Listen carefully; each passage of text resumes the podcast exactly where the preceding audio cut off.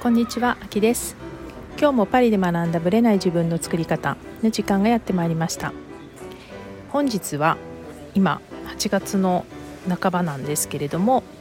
スペインに今バカンスに来ていてスペインからお届けしています。え今回はスペインの北側なんですね。そのフランスとの国境にピレネー山脈っていう山脈があるんですけどもこれのピレネー山脈のスペイン側の方にいます。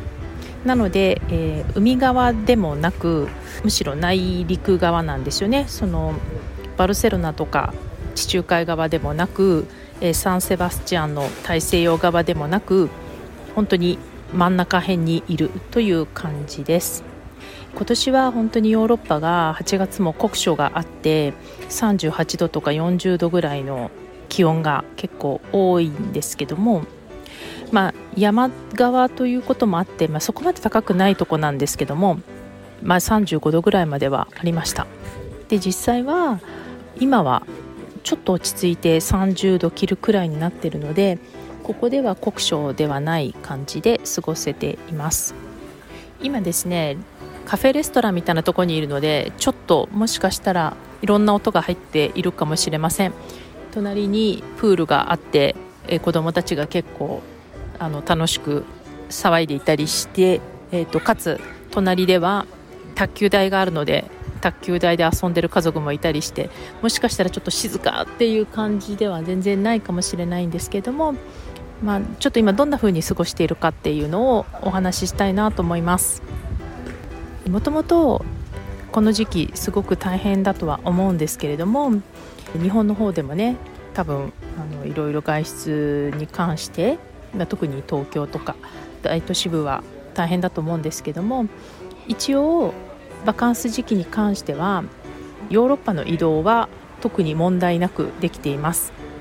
ただ飛行機での移動に関してはやはり国によって若干その例えば PCR 検査を受けないといけないとか何か証明書を出さなきゃいけないみたいなのがあったりするのでどちらかというと車での移動の方が簡単かもしれません。私たちの友人もやっぱスペインのカナリア諸島って言って結構モロッコの方に近いスペインの島に行く予定だったんですけどやっぱりちょっと飛行機での移動は大変。特に国をまたいでの飛行機の移動はちょっと大変かもっていうことでやっぱキャンセルしました。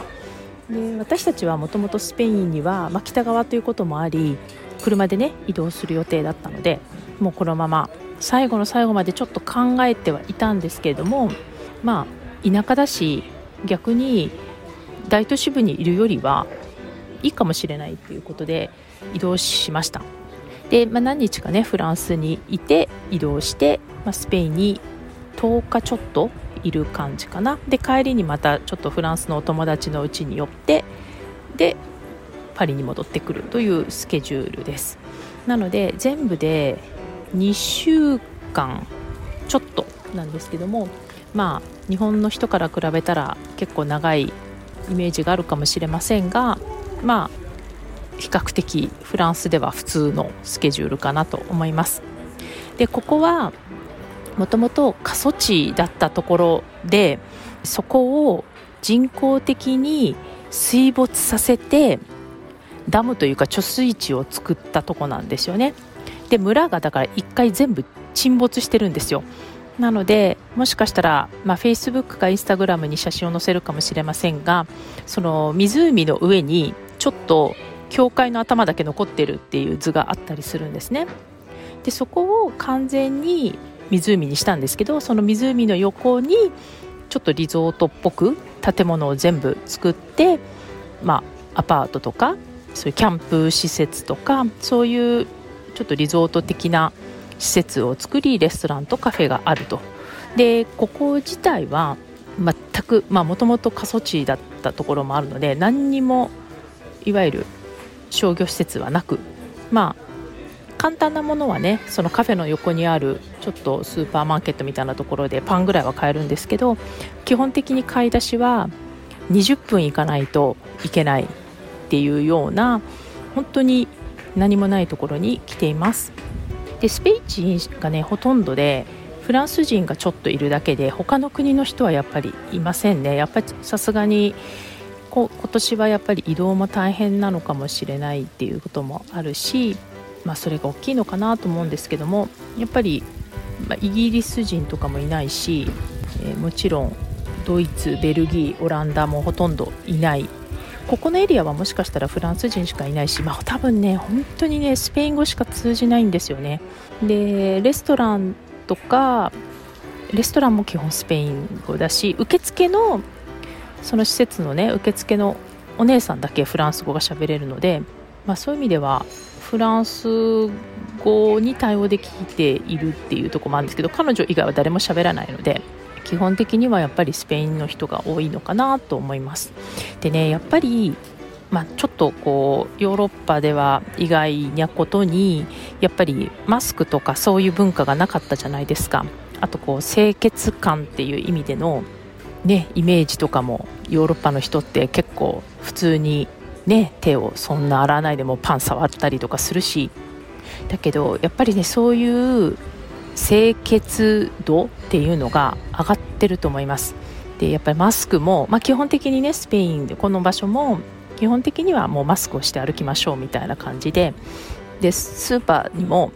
まあ、フランスでもそうだったんですけどボトルのジェルが置いてあってでそのボトルのジェルで必ず消毒してから中入るっていう、まあ、これは普通なんですけどもう何て言うのかな。普通のボトルじゃないんですよ。もうタンクを取り付けているっていう感じわざわざもうこう取り付けてる感じなんですよね。なので、まあ、それだけもうやるやる気があるというかただボトルを買って置いといてるっていう感じじゃなくてもうジェルは絶対やってねみたいな当たり前のように入り口を通るたびにやらなきゃいけないみたいな感じがあります。あとねスーパーの人もなかなか厳しくてでちょっとねボトルが目に入らないところにあるとスーッと入ってっちゃうじゃないですか。そうするとねお姉さんに怒られるんですよ。ジェルやってから入ってみたいな感じで。でまあもちろんみんなね当たり前のように言うことを聞くし誰も文句言う人もいないんですけどね。でパリでは結構逆ギレする人がいるっていう話を聞くし私もあのマスクしてないのを注意されて悪態ついてる人たちっていうのを結構見たことがあるんですけど、まあ、こういうとこにちょっと民度が出るなと思います。でもねここは、まあ、スペインの人の気質なのか、まあ、ちょっとこう、ね、バカンスだからっていうことなのかもしれないんですけど比較的みんな穏やかにきちんと言うことを聞いて規則を守ってるみたいな感じですかね。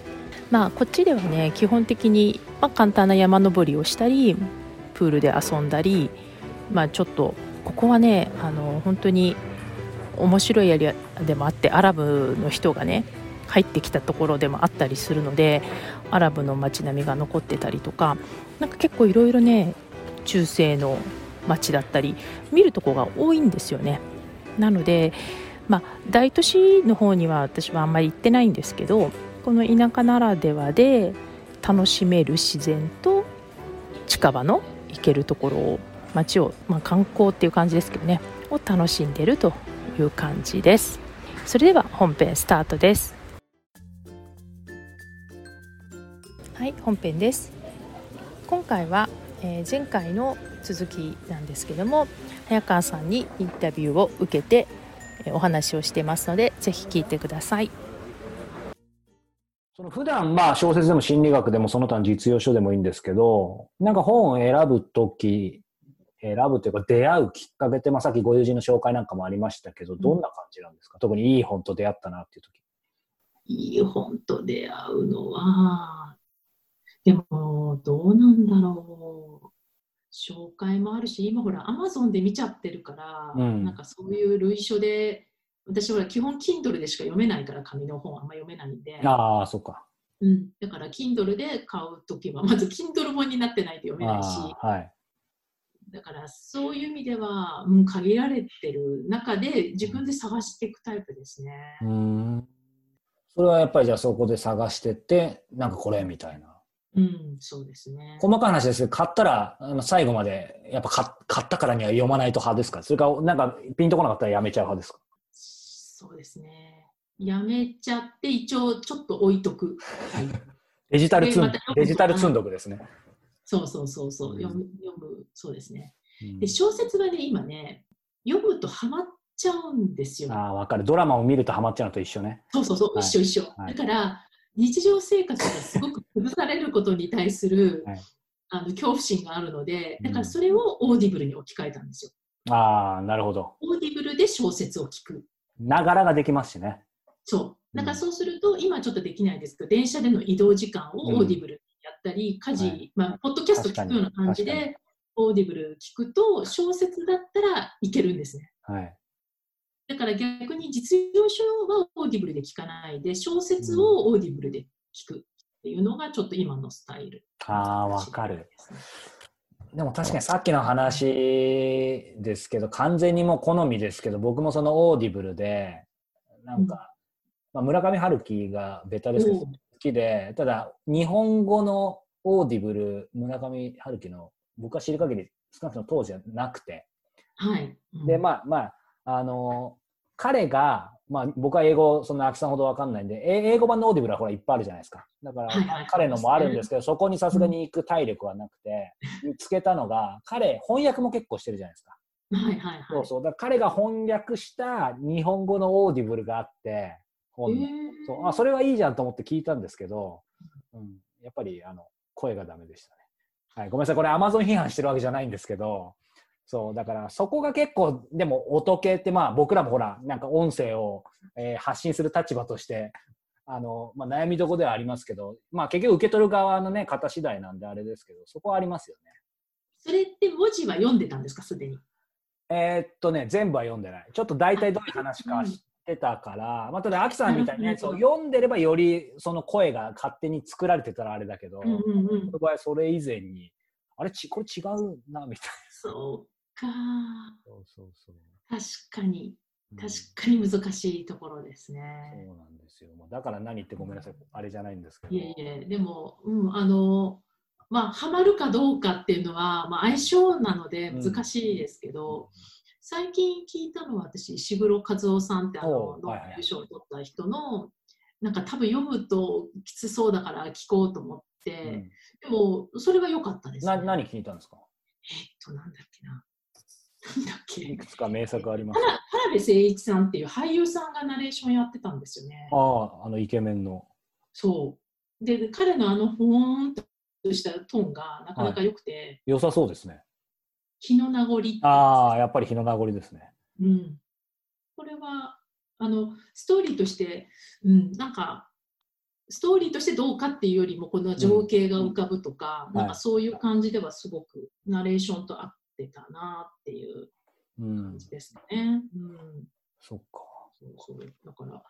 うん、なんかまあオーディブルも使いつつ、んでもアルケミストはやっぱり文字で読みたいかなっていう感じですかね。うん。その小説はまあね、まあ、それこそ海外ドラマ、ネットフリックスとかプライムと一緒で、ぼ僕もなんかちょっとかん考えどこではあるんですけど、なんだろうな、その心理学とかあと実用書とかっていう、うん。今の現在のアキさんのその本との付き合い方とか、どその密度とかってどんな感じなんでしょうね？えっとね、このなんか4月からのあの外出禁止になってうん。本読むかと思ったら、案外本よ読んでなくて、え。でも結構本は拾い読みもいっぱいありますけど、はい。結構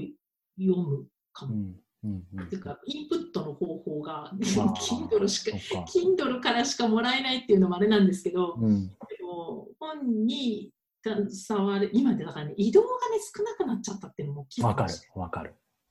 そうするとね、そのそいわゆる座って本の時間確保みたいに、まあ、もちろんする人もいるけど、なんか、秋さんもやっぱりながらでややった方がいい人ですか、うん。いい人だから、合間合間で待ち時間とか、そういうので、結構本を読んでたから、だからね、4月とかあんま読んでなかったかもしれない。っうんてことに気そうかづき、うん。そう。でも、あの、結構読むときは、もう、あの流し読みですけど、10冊ぐらいはバーって読んじゃう。うん、だけど、途中で切れるからね、小説はダメなんですよ。途中で切れなくなっちゃうかい。ら。確かに。うんそだけど、小説以外のものだったら、あんまり難しい本とかじゃなければ、うん日本の結構軽い本も多いので、うんえ、どういう本読むんですか？それこそビジネス書みたいなのも読むんですか？ビジネス書も読みますね。ビジネス書とか、あと最近は結構、あの健康本とかを読みますね。ああ、そっか。番組でもまさにお,、ね、おっしゃってましたね。腸腸活とかもね。そうそう、腸活の本とか、うんあと、やっぱり、そうですね。なんかこれからの、なんかビジネス本っていうノウハウ本ではなくて、うんビジネスのあり方的な、なんかこれからのその共感的な話とか、いわゆる貨幣的な社会が変わっていくとか、うんなんかそういうこう時代の流れ系の本とかは結構好きかもしれない。あんまノウハウ本は読まないかうんやっぱり、あれですか。あのーなんか僕からするともうえ英語とかフランス語の方ももうおしゃれにこうすごい読んでるのかなと思うけどやっぱりやっぱり日本語が圧倒的に多いんですか？な。うん。えインプット早いもん、絶対。まあそれはそうです。うんでも、アキさんが言うとより説得力ありますね。そううんやっぱり日本語で考えた方が、うんでもね、やっぱり海外に住んでると、うんいいですよねとか言われるけど、意図的に日本語を読まないと絶対落ちます。あ、そうなんだ。絶対落ちる。だから私は運よくうんブログを書いてたから、うん、これでも日本語忘れてない方だと思います。いや、全然、全然、しっかりしてると思う。でも本当にあの世間話するぐらいだったら全然大丈夫なんですけど、うんまずね、四字熟語が絶対出てこなくなるし、へえーことわざとかそういう系が全くつかないから出てこなくなり、だからああれがあこういう時こういう表現があるよなっていうのが結構多くてだからねやっぱ意図的にフランス語もやりつつ日本語のインプットもしないと、ーうん、もう完全にあのルー大柴系になっちゃうんですよ。ああ、ルー語になっちゃうんですね。ルー語になっちゃう。もう、ちゃんぽんになってって、これフランス人じゃないと、その単語の意味わかんないよね、みたいな言葉が出てきちゃうから、うん、私は意図的に、やっぱ、ポッドキャストでそういう言葉を使わないように意。識してるんですけど、でもあの、フランスに住んでる日本人同士だったら通じちゃう言葉もあるから、うん、だから、やっぱり意識して、これって日本語で何て言うんだっけっていうのを意識してないと。うんじゃあ、アキさんにとってその書くとかこの話すとかっていうのはすごい、まあそういう意味では日本人として日本に伝える上では大事なわけですね。そう。自分のアイデンティティを保つ上でも大事かも。そうですよね。うんあでも確かに振り返ると僕もその海外、まあ、秋さんにもねいろいろお世話になりましたけど海外にいる日本人の方にも割と頻繁にインタビューしてた時期があってうん、アメリカでもうもう本当アメリカで60年ぐらい生きはい。たっていう70、80のおばあちゃまにお話聞いたけど超ちゃんぽんでしたね。そうなんですよ。そういうことか。普通普通は、例えば私だったらフランスの社会でフランス人と仕事をしてて、日本家でもあんまりフランス語しか喋らないっていう人がそうなります。日本語喋れるけどそうなっちゃうんう。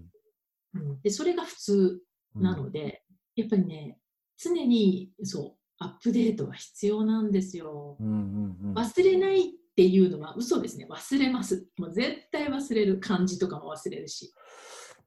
なんか、なんか、え英語が全然いまだに話せない僕としては、英語とかフランス語のそういう、むしろ使ってて羨ましいんですけど、でも本当にアキさんとしてはそれはそれで切実なわけですよね。日本語を忘れちゃ困るみたいえーわまあ、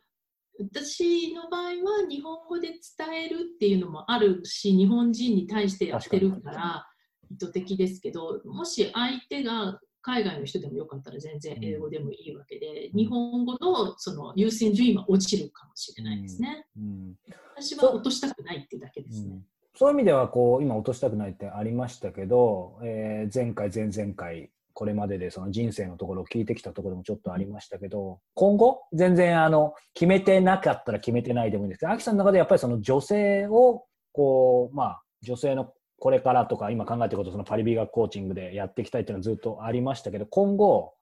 えーまあ、すみません。すでにやってたらあれなんですけどその女性っていう枠を超えてみたいなことは考えてたり、もうやられてたりとかってあるんですか？うん。やってはいないですけど、やっぱ男性やりたいんですよね。なんかね、いいい意味で、っていうか、その本質は変わらない感じするし、そうそうなんですよ。うん。だから女性にこだわる意味って何？っていうところがやっぱ出てきて、うん。でも女性じゃなくてもいいなって、うん。やっぱりぱ必ず行き着くのが女性が変わっても男性の方が追い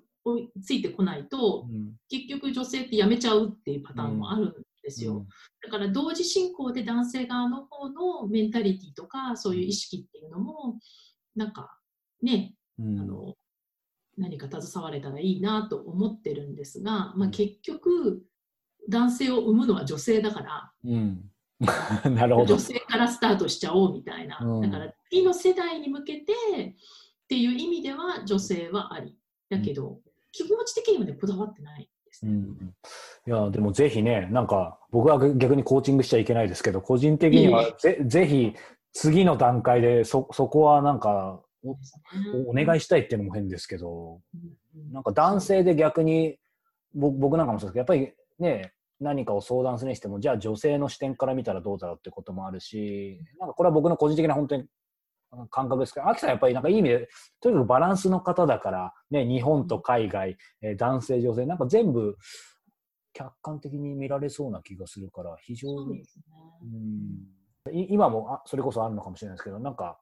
今は女性、やっぱりメインは日本人の方だと思うんですけど海外の方のクライアントっていうのもあり得るんですよ。海外の方はやってないです。日本語をメインでやってるんで、うん。うん。やっぱりね、フランス語で、やっぱコミュニケーションを主体にしてる仕事なので、アートじゃないんで、うん。やっぱり言語ってすごい壁です、私にとって。うん。うん。うん。うん。だから、フランス語で相談には乗れるけど、うん同じ視点でセッションできるかっていうと、私の中ではまだ自信がないし、ああ、なるほどね。うん。あのーだけど、そこの、